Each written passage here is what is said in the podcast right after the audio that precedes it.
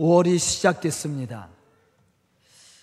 아, 우리 교회 5월의 주제는 행복한 가정을 만드는 그러한 달로 정해져 있는데요. 과연 어떻게 행복한 가정, 축복된 가정을 만들어 갈 수 있을까? 물론 성경에 보면 행복에 대한 말씀도 우리에게 많이 전해주고 있습니다. 또한 축복에 대한 여러 가지 주제를 가지고 우리를 축복하는 그러한 말씀들도 성경에 많이 기록되어 있는 것을 우리가 볼 수가 있습니다. 저는 오늘 우리 성도들의 가정이 특히 우리 자녀들이 복을 받는 비결을 가르쳐 드리려고 합니다.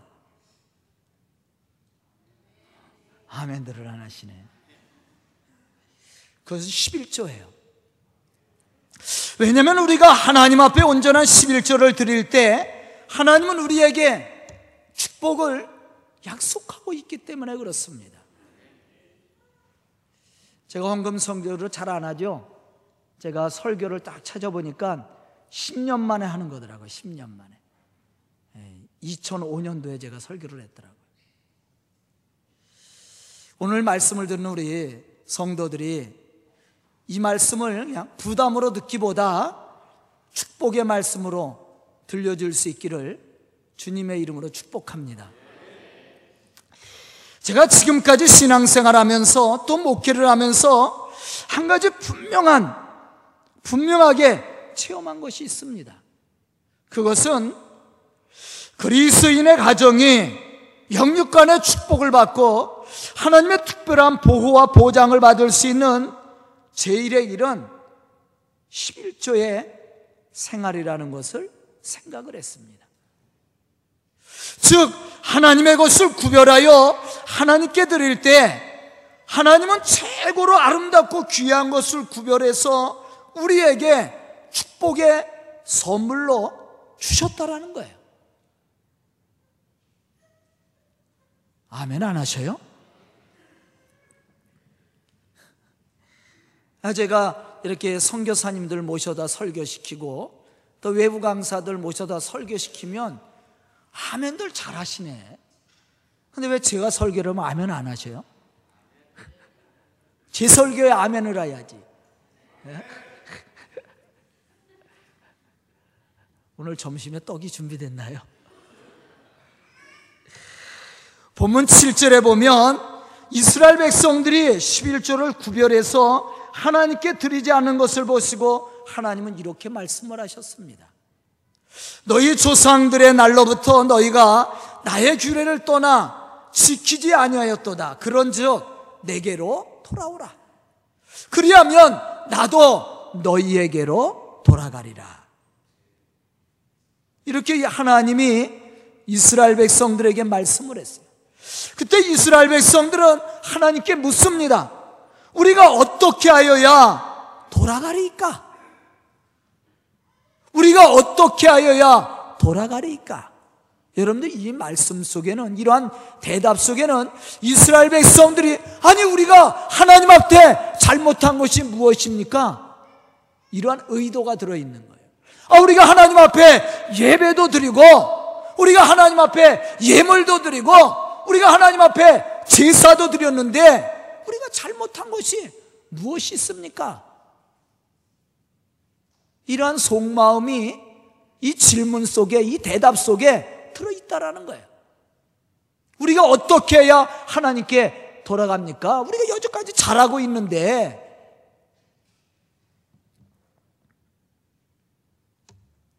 본문 8절로부터 9절에 보면 이러한 이스라엘 백성들의 질문에 대해서 하나님은 분명하게 대답을 하고 계셔요.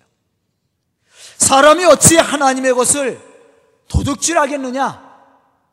그러나 너희는 나의 것을 도둑질하고도 말하기를 우리가 어떻게 주의 것을 도둑질하였나이까 하는도다. 이는 곧 11조와 봉헌물이라.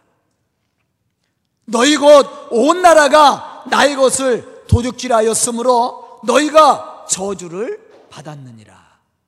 그렇게 하나님은 말씀했어요.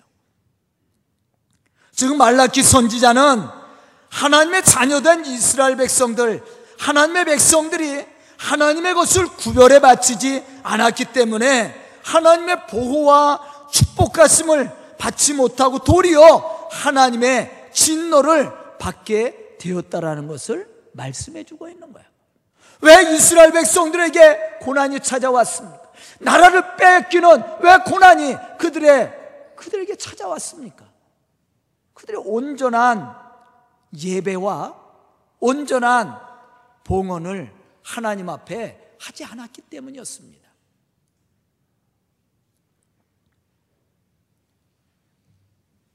그러면서 분명히 말씀하죠.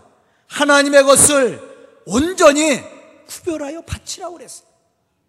그리하면 하나님께서 하늘문을 열고 복을 쌓을 곳이 없도록 붙지 아니하나 보라. 너희가 나를 시험해 보라. 오늘 본문 10절 말씀해 보면 이런 하나님의 음성을 우리가 들을 수가 있어요. 만군의 여호와가 이르노라 너희의 온전한 11조를 창고에 들여 나의 집에 양식이 있게 하고 그것으로 나를 시험하여 내가 하늘 문을 열고 너희에게 복을 쌓을 것이 없도록 붙지 아니하나 보라. 이 말씀 속에서 강조하고 있는 말씀이 무엇입니까? 그것은 온전한 11조예요. 우리가 하나님 앞에 온전한 11조를 드리기 위해서는 어떻게 해야 됩니까? 그것은 우리가 얻은 소득의 11조, 그것만으로는 온전한 11조가 드리는 것이 아니에요. 우리는 11조 하면 물질만 생각해요. 그러나 우리가 물질만 드렸다고 해서 온전한 11조 생활한 것 아닙니다.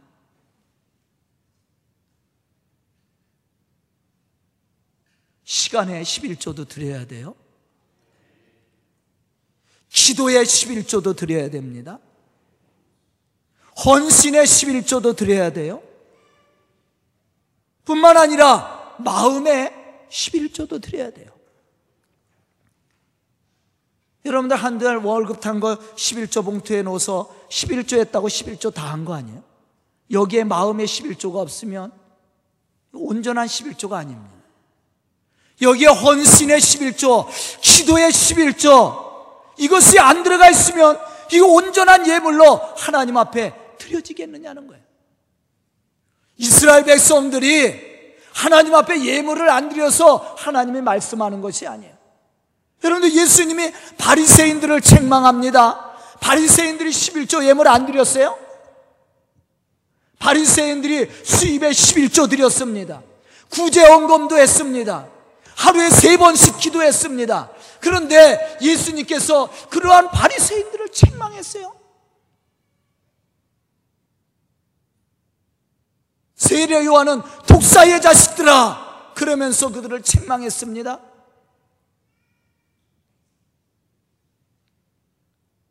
물질만 들였지 그 속에는 마음과 정성과 헌신이 없어요. 그래서 책망을 받은 거예요.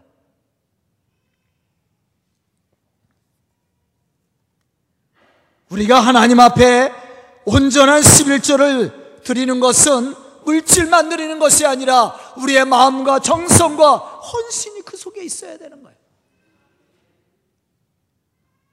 이렇게 우리가 하나님 앞에 온전한 11조를 드릴 때 하나님이 우리에게 무엇을 약속하고 있습니까?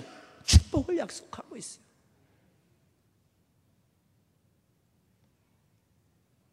그런데 이 11조는 율법이 아니에요. 이것은 하나님의 축복의 약속입니다. 약속되어져 있는 말씀이에요.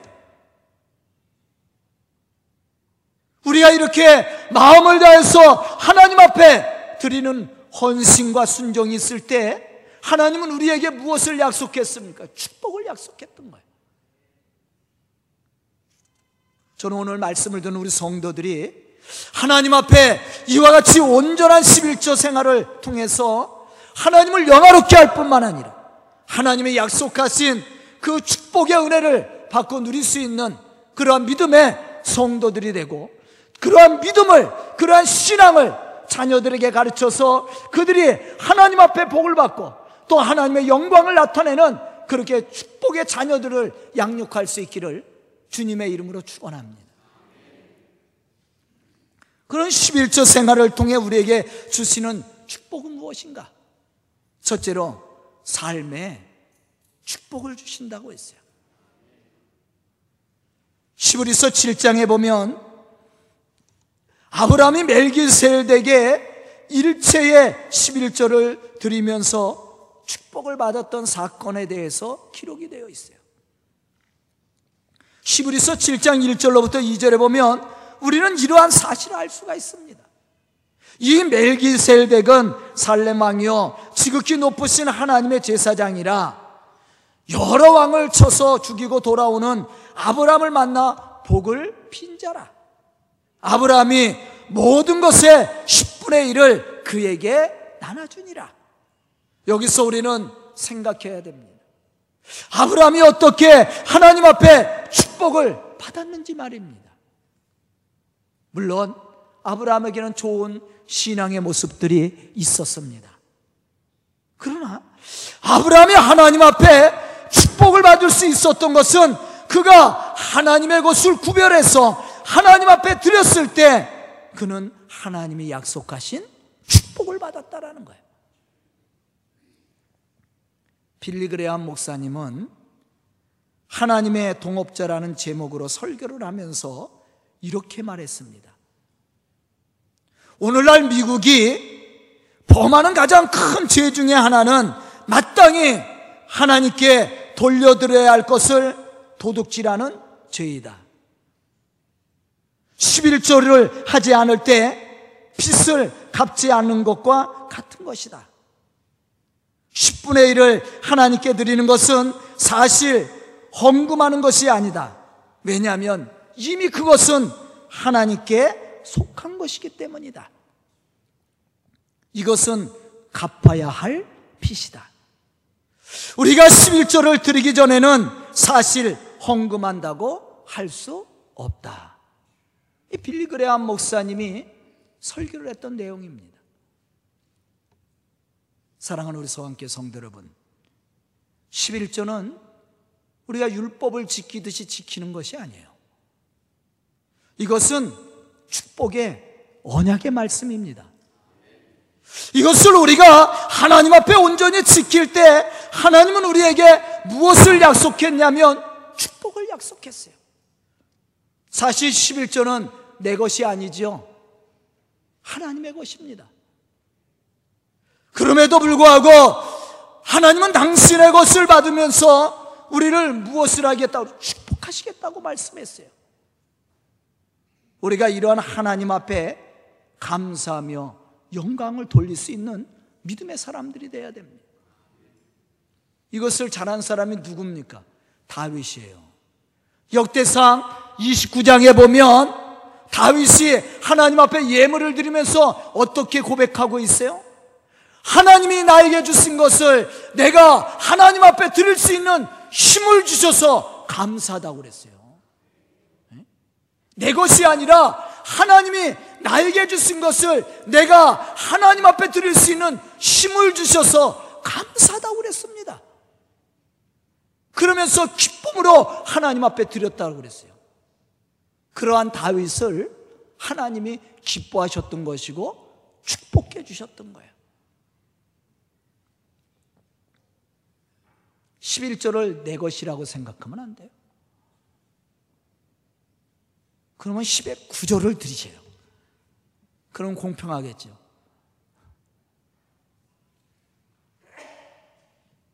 여기에는 하나님의 약속이 있는 거예요. 저는 오늘 말씀을 듣는 우리 성도들이 하나님 앞에 바로 서서 온전한 11조의 삶, 그러한 삶을 통해 하나님이 약속하신 그 축복과 은혜를 받고 누릴 수 있기를 주님의 이름으로 축원합니다. 두 번째는 자녀의 축복을 약속하고 있습니다. 사실 이 세상에 자녀들이 복을 받고 잘 되기를 원하지 않는 사람은 없을 겁니다. 우리 모두는 우리 자녀들이 하나님 앞에 축복받기를 원합니다. 그렇다면 우리는 그 축복의 비결을 우리 자녀들에게 가르쳐야 돼요. 그것은 다름 아니라 하나님 앞에 온전한 11조의 삶을 살 수 있도록 가르쳐야 됩니다. 물질의 11조만 하냐? 우리의 삶의 11조를 하나님 앞에 드려서 하나님께 영광을 돌리는 그러한 신앙의 삶을 살 수 있도록 가르쳐야만 됩니다. 그러면 그 아이는 하나님의 축복 속에 살게 되어 있어요. 어떤 부모든지 자녀들에게 좋은 것을 물려주기를 원합니다. 우리도 마찬가지입니다. 그렇다면 세상의 집이나 재물을 물려주기보다 더 중요한 것은 우리 자녀들에게 신앙을 가르쳐야 됩니다. 가르치는 것뿐만 아니라 우리가 그러한 신앙의 본을 보여줘야 돼요. 우리가 하나님 앞에 온전한 11주의 삶을 사는 것을 우리가 삶으로 하나님이 주시는 우리 축복, 축복을 우리가 받고 누리는 것을 자녀들에게 보여주어야 됩니다. 그래 그 자녀들이 그와 같은 은혜와 축복을 받고 누리게 될 거 아니에요?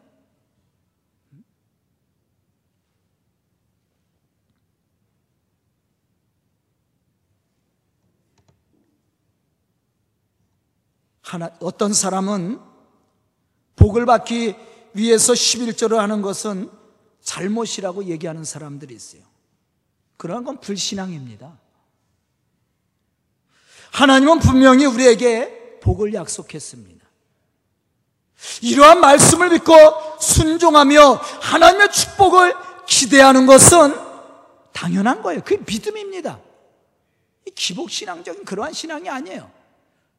하나님의 약속의 말씀을 지키고 그리고 약속의 말씀대로 살고 하나님의 약속하신 축복을 기대하는 것은 당연한 믿음의 삶 아닙니까?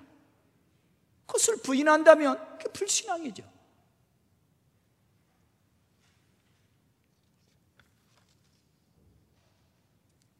저는 오늘 말씀을 듣는 우리 성도들이 믿음의 사람들이 되어서 하나님의 약속의 말씀을 지키고 그것을 이루고 성취해 나갈 수 있는 그런 믿음의 성도들이 다 될 수 있기를 주님의 이름으로 축원합니다.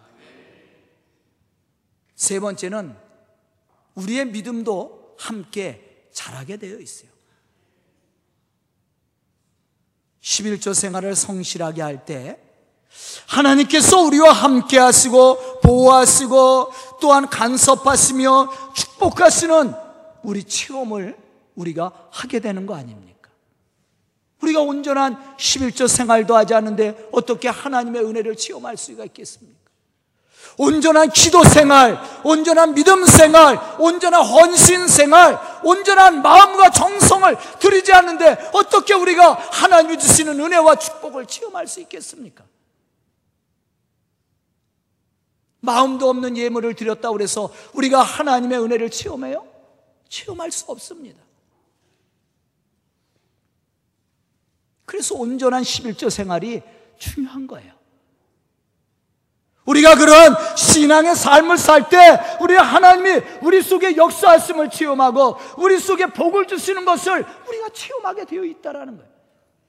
그런 체험을 통해서 우리의 신앙이 성장해 가는 거 아닙니까? 우리가 하나님의 은혜도 느끼지 못하고 하나님이 우리 속에 역사하시는 축복도 체험하지 않는데 어떻게 우리가 우리의 신앙의 성장함을 우리가 체험할 수 있겠습니까?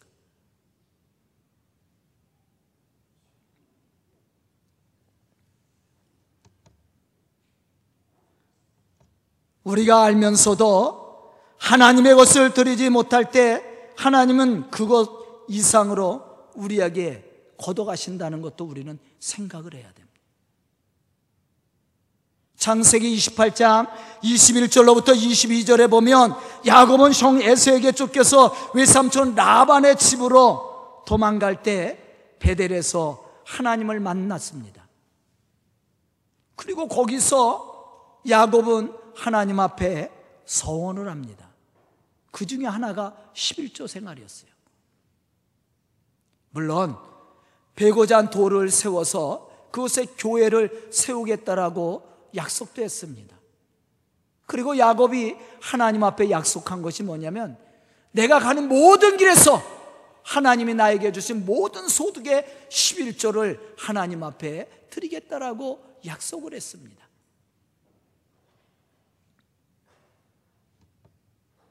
그런데 야곱은 하나님의 은혜 속에 그의 삶 속에 평안이 찾아오고 복이 찾아왔을 때 하나님 앞에 11조 생활을 하지 않았습니다. 그러한 야곱에게 하나님은 그가 느낄 수 있도록 고난을 주셨습니다. 또 그 고난을 통해서 하나님 앞에 약속한 것을 발견할 수 있도록 하나님이 그에게 어려운 역경을 주었습니다. 그때 비로소 야곱은 깨닫지요. 그리고 하나님 앞에 두 손 들고 회개하며 하나님 앞에 약속한 것을 지키기 시작합니다.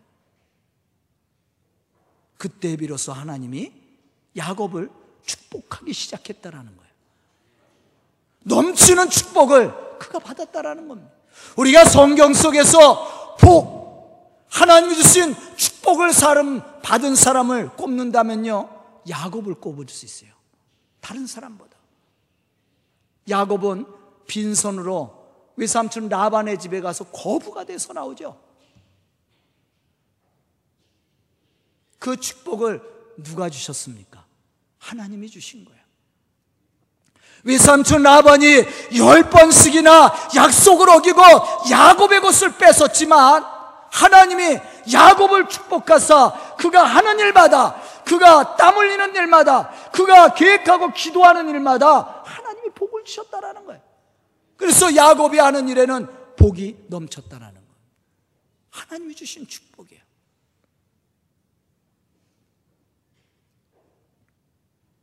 우리는 생각해야 됩니다. 하나님의 것을 내 것인 양 사용하였을 때 그것이 나에게 굉장한 유익을 줄 것 같은데 결코 그것이 나에게 유익되지 않는다라는 것을. 나에게 굉장한 것을 남겨주는 것 같지만 결코 그것이 내 것으로 남지 않는다라는 것도 우리 생각해야 됩니다.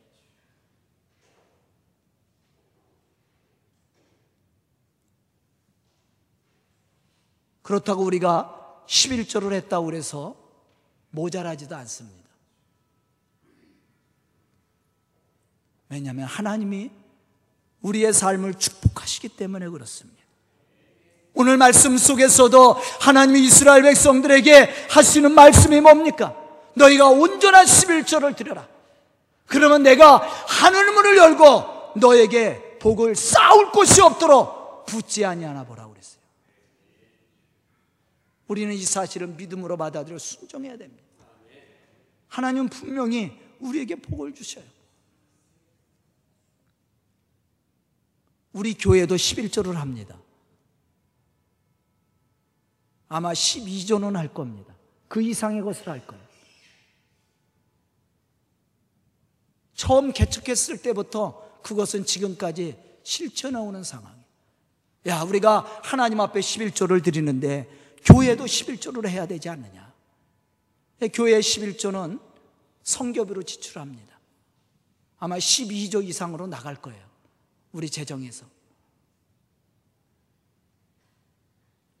지금이야 우리 교회가 형편이 좋으니까 그거 하는데 그렇게 어려움이 없어요. 그런데 처음 교회를 개척해서는 얼마나 어려웠습니까? 이 교회를 질 때는 더 어려웠습니다. 그런데도 성교비 지출은 멈추지 않았어요. 그래서 우리 장로님들이 재정을 봤으니까 다 아는 사실이죠. 그런데도요, 하나님이 채워주시더라고요. 부족하지 않았습니다. 그것을 교회에 썼다 그래서 그 교회 남아 있었겠어요? 어딘가 새 나갔겠죠. 하나님이 우리 교회를 축복했다고 저는 생각합니다. 물론 뭐 신도시에 세워지는 교회처럼 크게 부흥한 교회는 아닙니다. 그렇지만 작은 교회지만 나름대로 하나님께 영광 돌리는 교회라고 저는 생각합니다.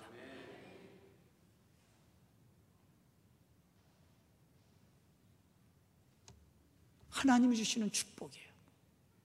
저는 오늘 말씀을 듣는 우리 성도들이 이와 같은 은혜와 축복을 체험할 수 있기를 주님의 이름으로 축원합니다. 네 번째는 보호와 보장입니다. 하나님의 것을 하나님께 드리는데도 하나님은 우리를 모든 사고와 또한 재난과 죽음의 자리에서 보호하시고 인도하신다고 했습니다. 우리가 구원을 받은 것은 예수 그리스도를 믿음으로 받는 겁니다. 구원은 믿음으로 받는 겁니다. 그러나 축복은 우리가 하나님의 말씀대로 순종하며 살 때 받는 것이 축복이에요. 구원은 믿음으로 받는 거예요.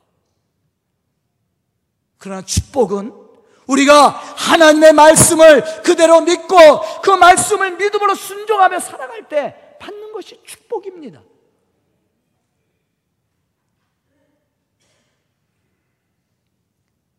본문 11절로부터 12절에 보면 이렇게 말씀하고 있습니다.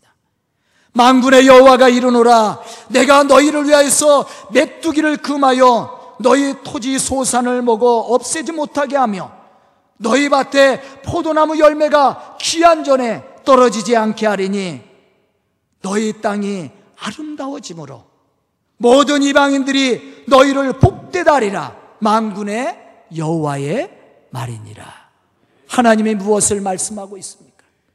우리가 온전한 11조의 삶을 살아갈 때 하나님은 우리에게 복을 주시사 메뚜기는 황충을 말하죠 우리의 삶 속에 고난을 의미합니다 재난을 의미합니다. 이러한 모든 것에서 우리를 보호해 주신다라는 거예요. 메뚜기가 너희 토지 소산을 먹지 못하도록 하나님이 보호해 주시겠다라는 얘기예요.